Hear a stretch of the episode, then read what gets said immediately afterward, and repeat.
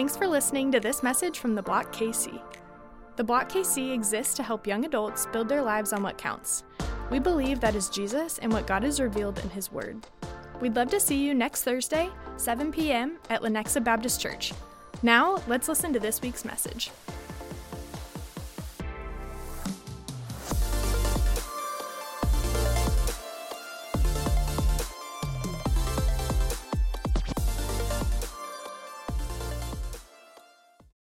Kansas City, how we doing tonight? Hey, y'all doing well? It is November. Don't blame Grant for not knowing what month it is. He and his wife actually won a vacation to the American Virgin Islands, and they just got back. So they're on island time right now. So uh, he gets the right to be a little jet lagged. Congratulate him. That's actually a really big deal. Later. Well, okay, or now. Yeah. Good job, Grant. He's a hard worker. Hey, we're glad that you're here with us tonight. We're going to be finishing up our series, Practically Speaking. If you haven't been with us, uh, we have been going through the book of James, which was written by the half brother of Jesus himself. And James is taking us through a lot of different practical applications for how do we live our life through faith in Christ. And we've looked at a lot of things as we've gone. We've talked about how to have faith through life's difficulties. We've talked about what does faith in action look like. We've talked about how our, our tongue and our speech uh, discerns where we go in life. It decides the course of our life. We've talked about how we need to draw away from the world and draw near to God. We've talked about the urgency of eternity and how we don't know what our last moment is, so that we need to live for God. So if you haven't heard any of these messages, if you're just joining, we're glad you're here. You can check those out on Spotify. But tonight we're going to be wrapping up the book of James in 5 7. If you don't have a copy of God's Word, the verses are going to be up on the screen. If you want to get a Bible later, stop by the Connect Center. We'd love to get you one. So, as we close out the book of James, I want to share with you guys some wisdom from my high school football coach, which is always a great way to start off anything. So, I want you guys to imagine with me. It's August, it's really warm. Uh, it's just where, so we have just gotten done with our first practice of the season. We're on the turf. It's hot, it's sweaty, everyone's tired, everyone's ready to go home, but we are fired up because our coach is getting ready to unveil the new motto for that year of football. He's getting ready to tell us, hey, what's our war cry going to be? What's the thing that we're going to shout at each other and hit our heads together in the locker room? Like, what is that thing that we're going to yell at each other for the next 13 weeks of the season? And coach comes out, and the assistant coach is walking behind him with the shirt, and we start getting hyped, right? We're like, we're feeling the energy, we're getting excited. And he holds up the, sh- the shirt, and he says, All right, coach, show him. And he goes, Hold the rope. And we start losing our minds. We're like, yeah, hold the rope, hold the rope, hold the rope. And coach starts going, hey, quiet down, quiet down. I'm going to tell you guys what it means. And we're like, yeah, yeah, yeah. Tell us, coach, tell us what it means. And he's like, all right, right, right. Okay, this half of the team, get on my left. This half of the team, get on my right. And he goes, you guys are hanging off a cliff holding onto a rope. What? Wait, what? And he's like, yeah, uh, and, and, this half, you guys are holding onto the same rope. There's another cliff. You guys are hanging off of that cliff on this rope. And now we're just, what's happening? Hang on. Like, how did we get in this situation? There's a rope and two cliffs, and all the team is hanging off of them, holding onto this rope. And he's just like holding up the shirt, going, hold the rope, hold the rope. And we're like, man, this is turning into like a complex physics problem. We're just a bunch of football players. Like, What's going on here? And he's like, You guys got to hold the rope. And he says, You don't let go. If you let go, you die and the other team dies. We're like, Yeah. What does that mean? like, what are we supposed to do? And we're confused by this point. He's actually a great coach for the record. He, the next two years, he took our team to playoffs, multiple winning games in the playoffs. But the lesson that he was trying to get us to see was that we needed to persevere. He's trying to show us this season is going to be tough. We were a new program. So we were going to be facing teams that were bigger than us. We're going to be facing teams that were older than us. We're going to be facing teams that were more experienced than us. And we needed to stand strong. But what he didn't do was tell us what that actually meant. He just kept yelling at us hold the rope, hold the rope, hold the rope. And we're like, yeah, coach, but what do we do? What does that mean? And tonight, we're going to learn that we need to persevere. God's word says we need to persevere. And in fact, you do not have to be a follower of Jesus to recognize life is tough, to recognize that there's going to be challenges. There's going to be heartache. There's going to be pain. And oftentimes, if we're not careful, we get this mentality all right, like, I know I need to persevere. Like, I know I need to hold on. I know I need to stick it out. But we have no idea what that actually looks like. And so what happens? We end up kind of white knuckling our way through life, trying to figure out, yeah, I'm just going to hold the rope. I'm just going to hold on as, as, as tight as I can. But ultimately, we end up slipping and letting go because we don't actually know what does it mean to persevere. Thankfully, God's word is very clear on what it means to stand firm in the face of trials, to stand firm in the face of life's difficulties. And this last 13 verses of James, they're going to be full of commands that let us know how to persevere. And so if you're taking notes, tonight's big idea, we're just calling it practical perseverance. And our hope is that looking at God's word, we would all understand part of what it looks like, one, to stick it out through the challenges of life but specifically, what does it mean to follow Jesus in the hard times? And how would we overcome life's challenges through the strength, not from us, but that God can provide for us through faith in Jesus Christ? And again, this is important because we know the challenges are going to come. Right? You guys have had the stressful days at work. Maybe that's how you're coming here today. You feel crunched, you're on a deadline, and you have no idea how you're going to get through the next couple weeks. Maybe the holidays are going to be stressful for you and there's family conflict or there's drama amongst relationships and friends. Maybe finances are tight right now. And God says, I've not only got a plan for you to persevere, but I'm going to tell you how you can do it through my strength. So that's our hope is that we would find confidence tonight and we'd find clarity through what does it mean to practically persevere. With that said, let's pray and then we'll get started. Heavenly Father, we need your word tonight. God, let this uh, sink into our hearts, God, not from um, anything that we have to say, God, or any uh, human wisdom, but God, let it be clear that this wisdom comes down from you and you alone. God, let nothing that I say stick with people, but let it all be your word, your truth, what you have to say on the matter. And God, if there's people who are going through hard times in life right now, God, I pray that you would give them hope through tonight. God, that you would show them what it means to persevere. And God, that if there's someone who's tired and they've been holding on and doing their best and it just doesn't feel like it's good enough, God, would you also give them comfort knowing uh, that they don't need to white knuckle it? That they can stand strong because you have said so and you will give them the grace to do so. God, so we look forward to tonight. God, give us the ability to hear this and receive this and learn from your word. In Jesus' name I pray. Amen. All right, so for context of what's just happened, James has just gotten done talking about the urgency of eternity. He said, Eternity is coming soon, and you need to be ready. Your life is a mist. And we don't know how short life is. And that one day there's going to be coming judgment, and there's going to be coming eternal life, and we need to be ready for that. So in verse 7, he's picking up from that thought, and he says this Be patient then, brothers, until the Lord's coming. See how the farmer waits for the land to yield its valuable crop, and how patient he is for the autumn and spring rains. You too be patient and stand firm, because the Lord's coming is near. James starts off saying, Hey, you want to hold on? You want to hold the rope? You want to persevere? The first key to perseverance is patience. Point number one tonight practical perseverance requires active patience. Practical perseverance requires active patience. Look back at, at what James says. You have to be patient, but not forever. Right? You, you don't have to be patient forever. It's only until Jesus comes back.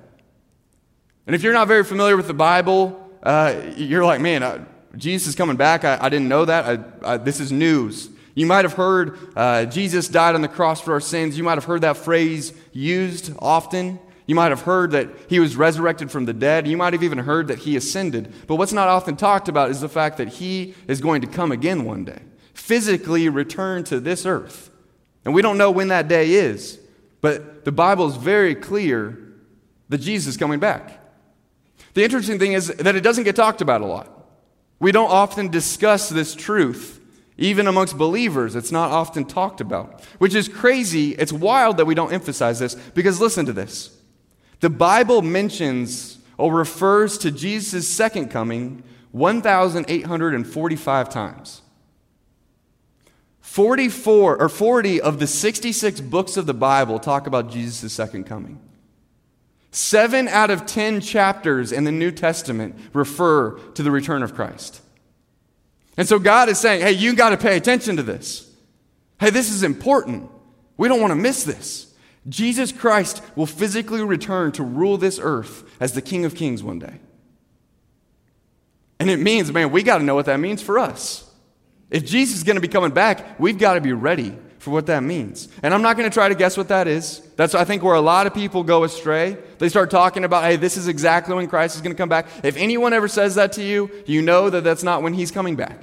Because the Bible actually says no one knows the hour. So if someone says it's going to happen on December 1st, guess what? It's not going to happen on December 1st. So you can at least be sure of that.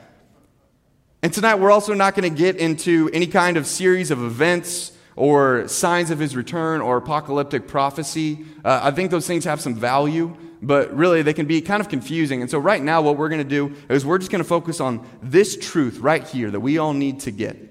One day soon, Jesus Christ is going to appear in the sky with angels and light and thunder and every single person on earth in that moment will see that Jesus is exactly who the Bible says he is. And they will see that he is the Lord of the universe, that he is the King of kings, and that he is God. And all believers will be caught up with him in the air. I don't know exactly what that will look like. But it says we will join him in the air as he establishes his kingdom here on earth and rules as the king of the world. And sometimes we, we're like, okay, I have no idea what that looks like. Like, am I going to be floating? What happens if I'm inside? Like, how's that going to happen? Am I going to have to go outside and see it? That's beside the point. We're not trying to figure out exactly what that looks like. It's tough for me. I'm a very visual person. But, but we're not trying to paint a picture for ourselves. We're trying to understand what do I need to be prepared for? How does this help me persevere? And can I tell you guys this? All of the confusing parts about it and all of the logistics of how he's going to return and what that's going to look like and everything that's going to happen, let me just tell you this. When we see Jesus face to face, when we see the one who died on the cross for our sins, when we see God Himself in person with our own physical eyes, nothing else is going to matter. Man, the moment that we get to see our best friend, our Savior, and our God with our physical eyes, everything on earth will pale in comparison. And if you have not known Jesus and you're like, man, I don't have a relationship with him, your mind is going to be blown. And the Bible says that you will recognize even if you don't want to, that Jesus is Lord. That's how amazing He is. That's how full of glory He is. He's that powerful and that strong. And suddenly, the sickness and, and the death and the job troubles and financial insecurity and relationship drama, loneliness, all of this will pale in comparison to seeing Jesus in His glory. And that's not to belittle those things, right? That's not to say that those things are not a big deal because they are. But instead of saying that those things are small, that should show us Jesus is huge. Jesus is massive. He's so much more important than anything that can happen on life. And James says something very direct here. You want to be per- you want to persevere? You want to stand strong? Focus on Jesus' return. Just wait. He's coming back. Keep being obedient. He says, Look at the farmer, see how patient he is. He waits for the rain in spring and autumn. He waits for the harvest to come. He doesn't know when it is. He, it maybe uh, come a little bit later than he would like. But it is coming. And it is going to happen. And so he says, be patient, stand firm. Literally says, strengthen your heart, is what stand firm means. Take courage in your heart by focusing on the truth that Jesus is coming back for you one day. And you'll get to see him face to face. And, now I'll tell you guys this nothing has probably given me a perspective of this kind of waiting uh, in my life besides being engaged. Right? Like, Jesus describes dozens of times uh, himself through the Bible as a bridegroom. And the church, the people of God, are described as his bride. And he's coming back for his bride, for the, that's called the wedding of the Lamb. Jesus is the Lamb of God. And he describes heaven as this wedding feast, and it's this time of celebration and joy and excitement.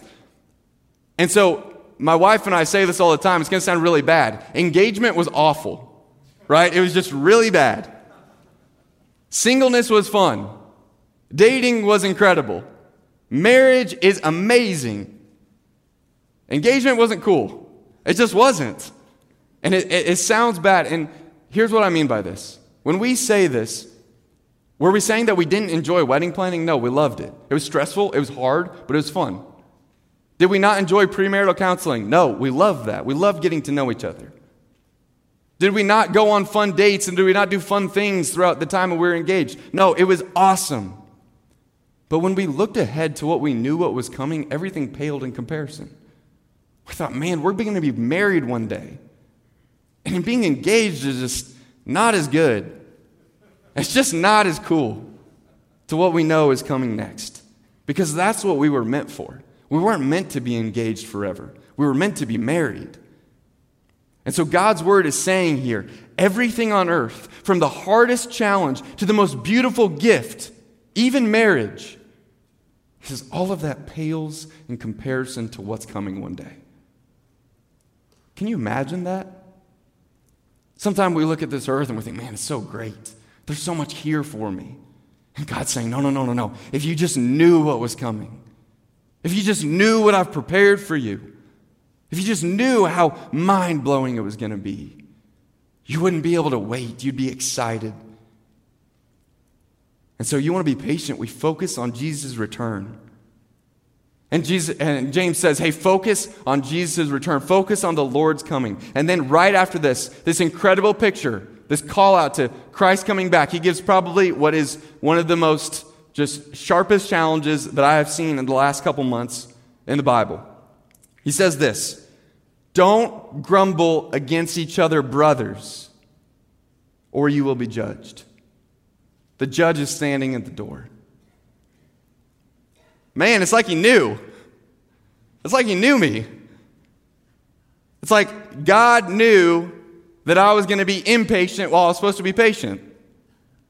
He knew that we were going to start arguing about when is Jesus coming back and what's that going to look like.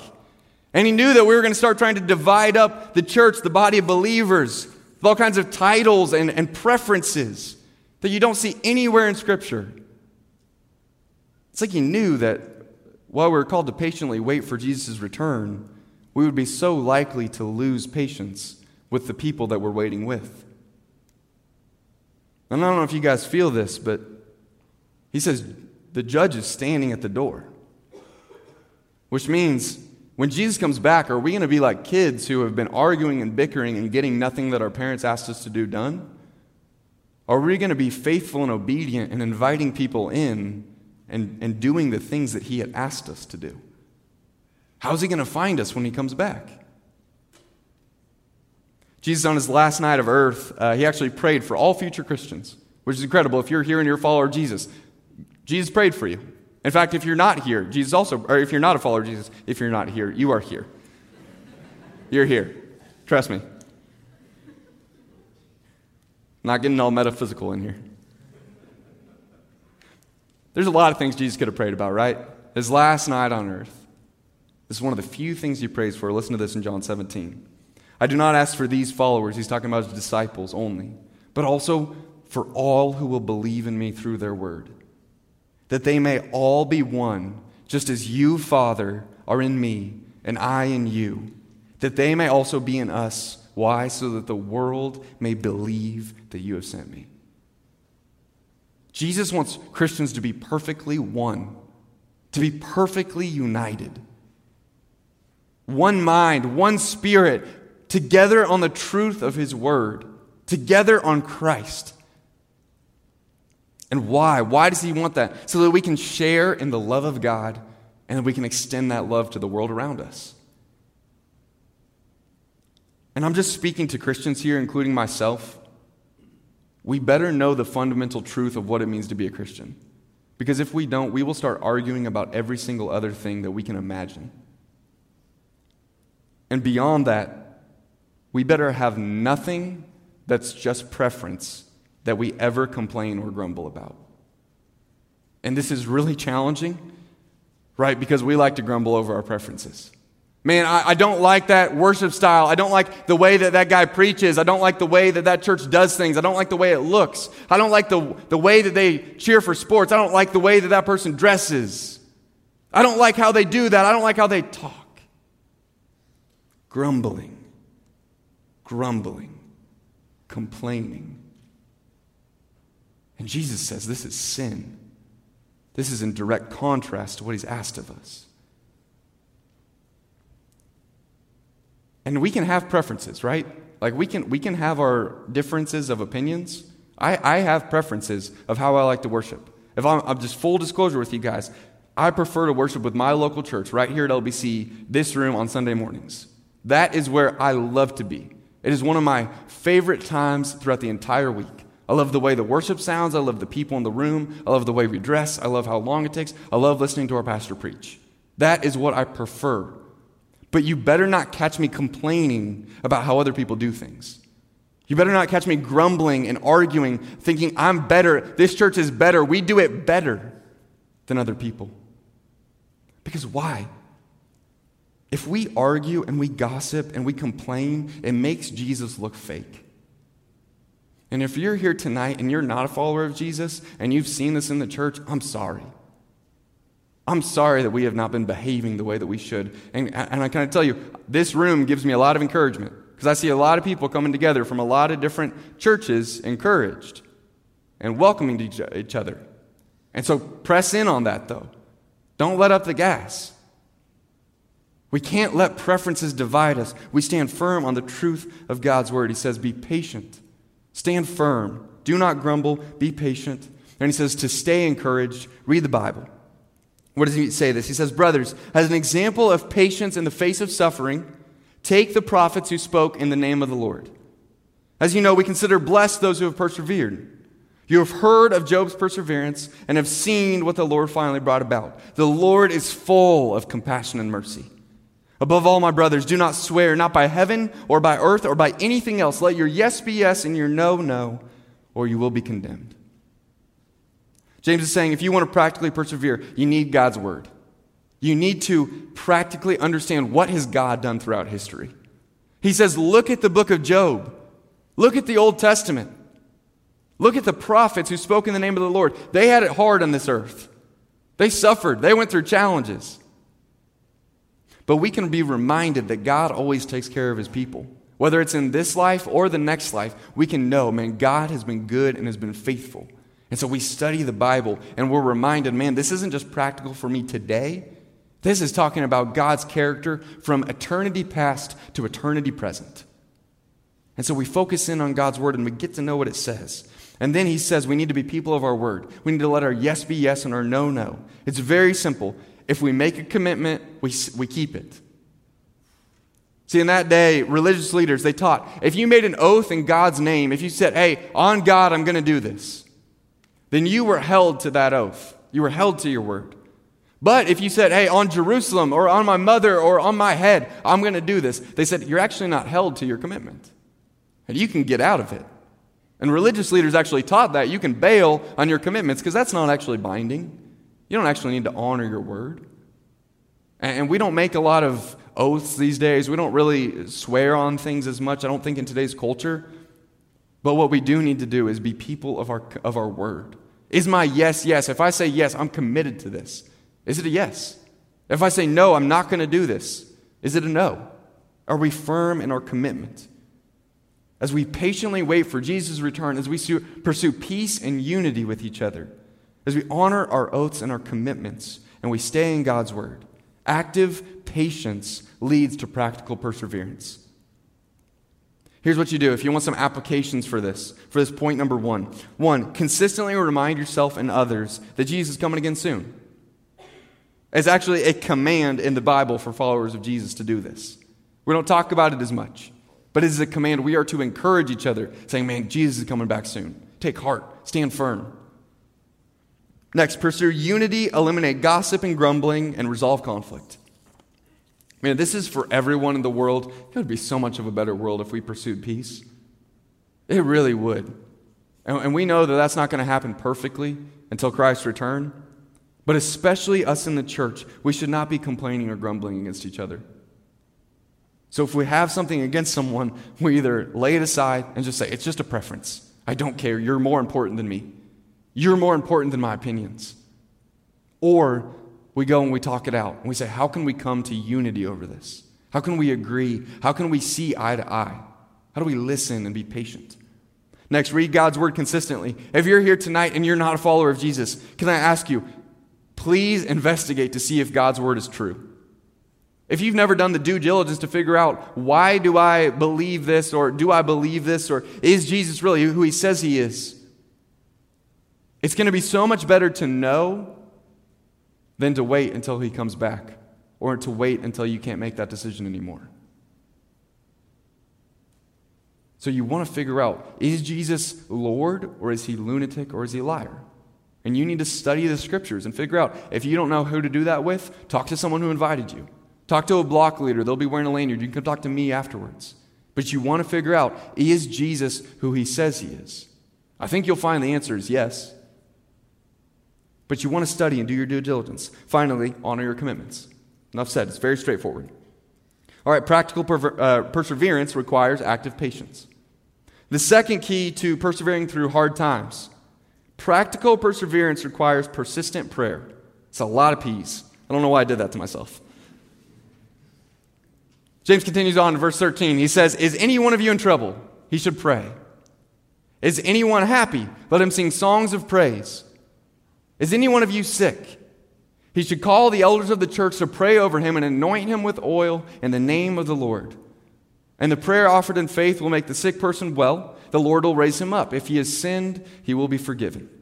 Therefore, confess your sins to each other and pray for each other so that you may be healed. The prayer of a righteous man is powerful and effective. God is saying, hey, prayer goes with everything, right? Any situation that you can imagine yourself, pray. If you're stressed, pray. If you're happy, pray. If you're sick, pray. If you're going to bed, pray. If you're waking up, pray. If you're at work, pray. Pray, pray, pray, pray, pray. Pray, pray, pray, pray, pray, pray, pray, pray, pray. That was kind of fun. There you go. And we might change how we pray in those moments. Right? Where I'm not talking every single moment needs to be long and drawn out and super complex and super wordy. That's not what God's saying here. But He's saying in every situation, we ought to pray. We ought to go to God. If someone's in trouble, first, James says, go to God in prayer. This is cool. God wants us to trust Him in times of trouble. When you're stressed at your job, God wants you to say, Lord, I'm stressed. Help me out. I don't know what I'm doing. When you feel that conflict with people around you, say, God, I need you to bring peace. God, I need your help right now. When you're not sure how you're, you're going to stretch your next paycheck out, you're supposed to go to God and say, God, I need you to provide for me. You tell me not to worry about my future, and I want to trust you. He says, pray. Ask God, and it doesn't have to be anything fancy. I can't tell you how many times in my life at the first sight of trouble, even if it's little, it's a little thing, I've learned to just say, God, help me. I need you right now. I need you to give me comfort. I need you to give me strength. I need to be a man of wisdom. And God loves those prayers. Those are the kind of prayers that honor God. God says He loves to be a shield and a refuge to those who are in trouble. He wants to be our fortress, He wants to be our castle that we go to when we feel like life is pressing on us, he says, run to God. Come to us in the hard times. Come to God in the hard times. Here's the cool thing God doesn't only want us then, but He also wants us to celebrate. He wants to celebrate with us. When we're happy, I don't know if you guys feel this, but I've noticed something in my life that I'm not a fan of. There's this perceived barrier between God and I when I'm rejoicing because I have this lie that somehow has been planted in my mind that God is emotionally dull. I don't know if you guys relate to that at all or if that's just me. I'm guessing I'm probably not alone. And I have to be careful here because I don't think God experiences emotion the same way that humans do, but it is clear in the Bible that God feels very deeply. Do you know that God loves to rejoice with his children? There are pe- or parts of the Bible that say that God sings over us. He rejoices. He celebrates. And he's saddened when there's hard times. It grieves him to see people suffering. He doesn't want anyone to perish. It says it breaks his heart. He's frustrated when evil is done in this world. These things are hard for God, but God also, He celebrates, He's excited. And so when life is good and we're thanking God, we should not imagine that God's just like, hey, great, thanks for saying thanks. No, God's saying, yeah, I'm so happy for you. You enjoy that? That's awesome. I'm so excited for you right now. I'm so eager to bless you and have you experience my joy. And life isn't always going to be easy and it's not going to be full of uh, happy days all the time. But God wants to show us good on this earth and in the next life. And that's why we ought to sing to God, because God loves to sing over us. If you're here tonight and you're like, why did we start off with singing? Like, that was new. I don't normally see people do that. It's not just something that Christians are supposed to do. We don't just do it to fill time. We don't just do it to uh, get excited about something. We do it because we're thankful to God. We do it because when we have an emotional response, we are called to sing. We're called to praise God. And it's not just on Sundays, it's not just on Thursdays. Anytime we're happy, we should have a song in our hearts. Man, if you're driving and you're just admiring the, sun, the sunrise or the sunset on your way to work, praise God for that. And you don't have to be a good singer. The Bible does say play skillfully instruments. Uh, instruments and sound mix are very, very important. But it's not everything. A lot of that can fall to preference anyways, so we got to be careful about those things. But it says just sing praises to God. Sing and celebrate songs. It's fitting that we would celebrate God. Next, James says, Is any one of you sick? He should call elders of the church to pray over him and anoint him with oil in the name of the Lord. James says, if you are physically sick, here's what you do you call the pastors of your church, the pastor elders, however your church does it. You call them to you, and they have a responsibility to come and pray for you. And then it's kind of confusing there. He's talking about oil and like anointing with oil. That can be kind of weird to look at. It's like, man, I don't really want to get oil on my forehead. I'd prefer not to break out anytime soon. I don't know if you guys have oily skin like me sometimes. And there, there's debate about what this oil stands for, but the Greek word that's used here is really often used in the Bible to talk about medicinal oil. So, oil that was used specifically for comforting people in times of sickness. And so, really, how I would interpret this, and I think there's a couple different ways it could be interpreted, but as I've studied this, what I would say that this is saying is when you are physically sick, seek medical help. Like, seek medicine. God is saying there are things that He has created to help heal you physically. Seek after medical help. And then also ask your pastors to pray for you. And you do both of those in the name of the Lord. And so, whether God chooses to heal you through ways that we can't understand through science, or God chooses to heal you through the medicine that the doctors gave you, or God chooses to heal you by bringing him home or bringing you home in heaven, we know God will heal. And we trust that in the name of the Lord, God is going to heal. And, and, this is actually part of my job as a pastor. Every Thursday, I go and I get to pray with people, members of the church who are sick, people who have had surgeries, people who are hurting. And can I tell you guys this? I got assigned uh, early on when I started working here to the Thursday team. I was put on the Thursday hospital visit team. And let me tell you, this stressed me out. Why? Because the block is on Thursdays. And I'm like, do they not know how important today is for me? Like, do they not know how busy I am, how I'm trying to get everything ready for tonight? I'm trying to prepare. But can I tell you guys, it is so refreshing for me as a pastor to go and put my concerns to the side and put message prep and put all the details of what needs to happen to the side and to go sit and pray with my family in Christ and to listen and say, How are you doing? What's going on? How can I pray for you? Tell me something that God's taught you recently. And uh, more often than not, I've been incredibly blessed by those times. By going and getting to pray for people. And people are like, man, it's so kind of you to come visit. I'm like, no, thank you for inviting me into this time. Thank you for letting me be part of the body of Christ. And so, what we would say from this passage is that if you're sick, call a pastor of your church for prayer. And if you don't know your pastors, get to know them. Here at LBC and at Journey Bible Church, we have pastors who it's their sole job to organize us to do this. You can call me. I would love to come pray for you if you're sick. If you don't want to get me sick, you can call me over the phone and I'll pray for your other phone. That's great. Call Luke. We would love to pray for you as pastors. It's something that we are commanded to do. I'm responsible to do this. And then seek medical attention. I cannot emphasize that enough. Seek medical attention. There's a lot of different opinions about that, but uh, God created all of the different natural things in the world and all, everything that we learn from compounds and chemicals. God has created some very intelligent people who can put medicine together, and I think it's a really good thing that we at least consider pursuing that. And again, if you disagree with that, don't grumble with me. God doesn't like that.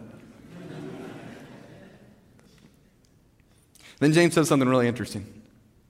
If he has sinned, he will be forgiven. Therefore, confess your sins to each other and pray for each other that you may be healed.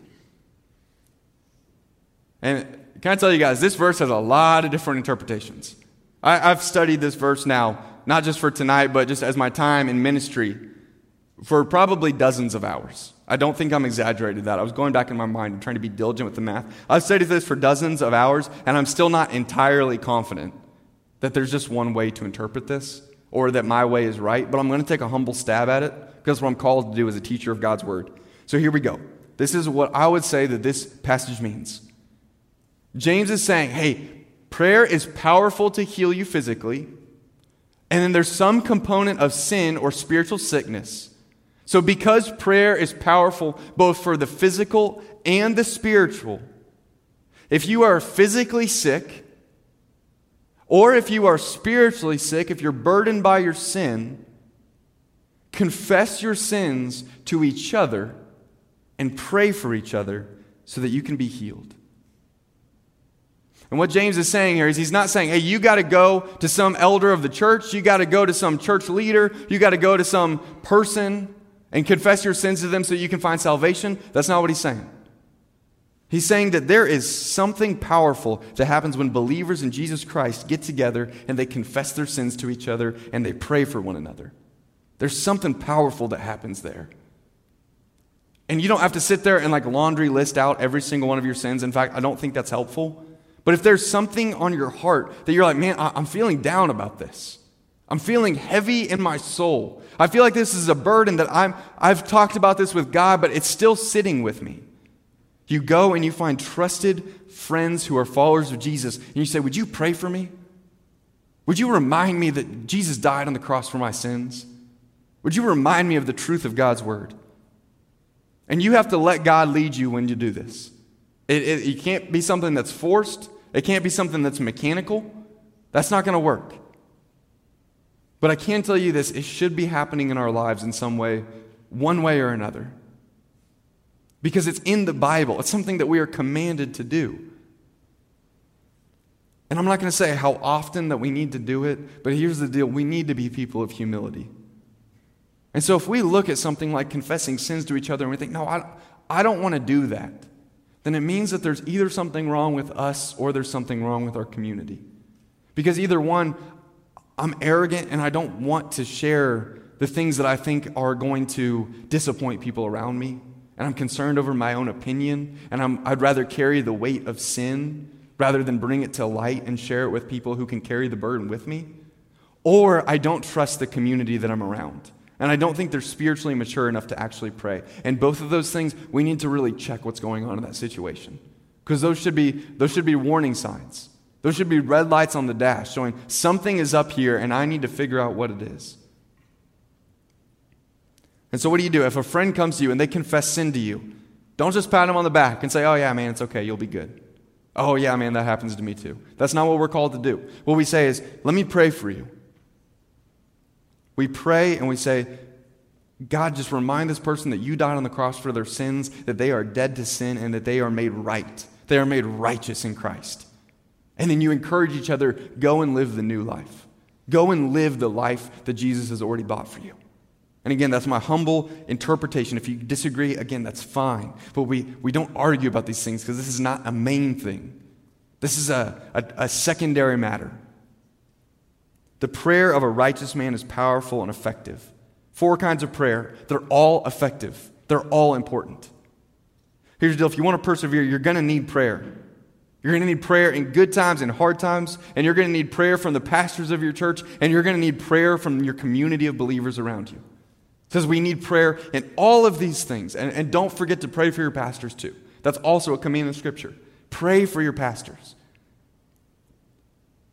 And if you doubt your ability to pray, or you feel like, man, God doesn't want to hear from me, God wouldn't be interested in listening to me, right? James actually has an encouragement for us. Check this out. Elijah was a man just like us. He prayed earnestly that it would not rain, and it did not rain on the land for three and a half years. Again, he prayed, and the heavens gave rain, and the earth produced its crop. If you're not familiar, Elijah is considered to be the greatest of all the Old Testament prophets. And this guy did some incredible things. Like things that rival the miracles that Jesus did. He raised a boy from the dead. He multiplied out food in a time of famine. He called down fire from heaven. He outran this chariot. He hit a 40 day fast with no food and no water. And just like it says here, he made a drought come on the nation of Israel because there was a wicked king named Ahab that he was trying to call to repentance. And how does God's word describe this man who did all these incredible things? He says he's a man just like us. Your translation might just say he's a person with a human nature like ours.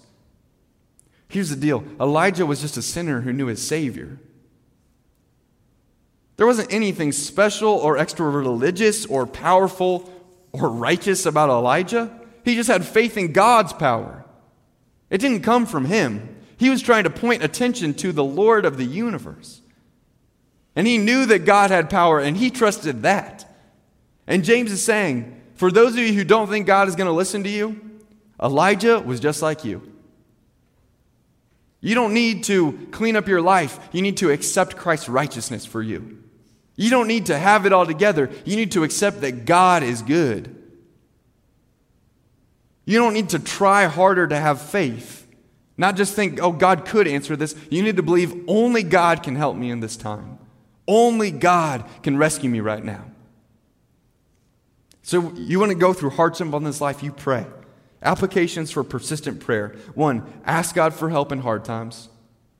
Praise God with worship songs in good times. Ask pastors or elders to pray for you and seek medicine in sick times. Confess sin and ask for prayer from trusted friends in heavy times. Practical perseverance requires persistent prayer. Before we close with this final point, uh, anyone here love going to Costco? Big Costco fans. People shy about Costco. Really like to see some more Midwest love in here. Uh, I love Costco. Recently become a member. I'm very proud of that. It's probably one of the most exclusive club I'm a part of. That's not my joke. That's my roommate Grant's, uh, my old roommate. Grant. He, he, sorry, Grant. Here's the deal. When I go to Costco, I have to stick to my list, right? Because I get in there and I see the big sign that says $1.50 hot dogs, and I just lose my mind. I'm like, man, I need a hot dog right now, don't I? And then I start walking around, I see all the samples, and I'm like, oh, that looks good. How much is that? And I act like I'm going to buy it, even though I'm not, because I feel bad taking the free sample. I don't know, maybe that's just me. But I start walking around and I start wandering throughout the store, and sometimes I spend like 30 or 40 extra minutes if I don't bring someone with me or if I don't stick to my list. And I end up just getting sidetracked, finding stuff I don't need. Here's the truth if you are a follower in Jesus Christ, you are going to be tempted to be pulled in many directions. And chances are is that you're going to get sidetracked. I know I've been sidetracked more times than I'd like to admit in my, in my relationship with Christ. One of my favorite hymns, since we talked about singing songs, is Come Thou Fount of Every Blessing. If you're not familiar, that's fine. You should check it out on Spotify later. But there's a line in this song that says, Prone to wander, Lord, I feel it prone to leave the God I love. We are prone to wander. Man, we're just not that strong. We don't hold the rope well. We don't white knuckle things very well. And that's why we have active patience and persistent prayer. But what happens if you find yourself wandering? What happens if you're in the room tonight and you're like, man, I haven't prayed in years? Man, I have not been waiting patiently. Man, I have not been active in my faith. And it might be for a week, it might be for a month, or it might be for since as long as you can remember, but you haven't been persevering and you've been wandering away from God. James' final words have some encouragement for you. My brothers, if one of you should wander from the truth and someone should bring him back, remember this. Whoever turns a sinner from the error of his way will save him from death and cover over a multitude of sins. Y'all, do you know what this means? If you've wandered from the truth, if you've walked into sin, or you just feel like you don't care about God right now, if this does not get you excited, or if you've got a friend who's going through that right now, James says, remember this as brothers and sisters in Jesus Christ, we are called to help them return. Gently, patiently, with no grumbling, with no complaining, we bring them back. As long as it takes. We're called to go out and have these hard conversations, say, man, I haven't seen you at the block recently. Man, I haven't seen you in Bible study. Man, I haven't seen you on Sunday mornings. Where you been? I care about you. I miss you, man. And we're called to go out and have those conversations. And when they come back, we don't treat them with any kind of disregard or shame or put them down. We say, man, welcome back. We're so glad to have you. And this word death, it's not talking about physical death and it's not talking about eternal death. It's talking about the loss of a, a life that is worthy of bearing Jesus' name. It's talking about when there's sin or just lack of obedience that's happened, that's going to be covered, and you're going to be saved from bringing disgrace on the name of Jesus. And we're actually going to talk about that more in coming weeks, but just know this there's forgiveness in Jesus Christ. No matter how often you've been wandering, Jesus loves when he goes out and, he brings, and we bring prodigal sons in. In fact, there's an entire story about it in the Bible, about how Jesus runs to those people. He loves them, he embraces them. He says, Man, my child that was lost has come home. And that's what he wants for us. Final point practical persistence requires loving people. It requires loving people and it requires being loving people. So, what do you do? Applications. Get into a community of believers who are going to lovingly call you out in your sin. I am so thankful for the men in my life who look at me and they say, Nick, you are being really dumb right now. You're just causing more conflict, man. You're grumbling right now. You're kind of being arrogant. Dude, I, I can see your temper. You better be careful. I'm so grateful for those men because I start to wonder away, or they just say, Hey, Nick, tell me, how's your time with God been? I'm like, Dude, honestly, not that great. They're like, Well, why not? And I'm like, I don't know. And they start asking me questions. Well, are you stressed? What's going on? Are you distracted? Hey, can I pray for you? Hey, how can we get you back in God's Word? And you want to find community that's going to call you to that standard out of love and gentleness and patience. And then next, humbly pay attention to each other and lovingly pull wanderers back to Jesus. We don't act like, oh man, I'm, you know, the Jesus police, and I'm watching everyone trying to get people in trouble. Say, no, no, no, I'm just, I'm looking out for my friends. I'm watching. Is anyone wandering? How can I go after them? And final application this one applies to you if you're not a follower of Jesus. If you, if you are looking at this last chapter and you're realizing for the first time, man, I'm not right with God, and it's not because I've been wandering away from God, it's because I don't even know Him. I don't have a relationship with Him. I've never been interested in Him being my Lord. I've never admitted that I'm a sinner. Here's the good news. Just like the church is called to go and save those who are wandering, the Bible says that Jesus Christ came to seek and to save the lost. Jesus Christ came for you. He came to save you. He came that when you're feeling worn down by life and by sin, and you're feeling heavy, and you're feeling like you can't hold on any longer, Jesus came for you. He says, Come to me, all you who are weary and heavy laden, and I'll give you rest. Take my yoke upon me and learn from me, for I am humble and lowly in spirit. Jesus wants you. Jesus wants you more than anyone could ever want you. And all it takes is just say, man, God, I'm a sinner. I don't deserve this, but I want to accept it. And you just tell him, God, help me. I want to follow you. And then you figure that out. And that's why this community exists to help you figure that out in the steps ahead. But can I just tell you, if you have not made that decision, there is no better time because we do not know when Jesus is coming back. And I want you to be just as excited as I am for that day. And I want you to be caught up in the air, whatever that looks like, with the rest of us who are going to be there. Do not miss your chance to follow Christ. Practical perseverance requires active patience, it requires persistent prayer, and it requires loving people. Let's pray. Heavenly Father, we come before you, God, just knowing that uh, life is hard. And sometimes, God, if I'm honest, I just feel like I'm getting kicked in the butt. And God, you know all the times in my life that I've come to you needing help, and God, needing rescue, and just being confused and being heavy hearted. And God, we, we're singing to you, God, tonight, but I don't want to pretend to imagine that everyone's singing out of a heart of cheerfulness, out of a heart of joy. And God, so for the person in this room who's feeling heavy, God, would this be a place where they'd understand that you are coming to comfort them and care for them? God, that you love them and you sent your son to die on the cross for their sins. God, if there's someone in the room tonight who has a relationship with you, but they've been wandering, God, would they come back? God, no questions asked.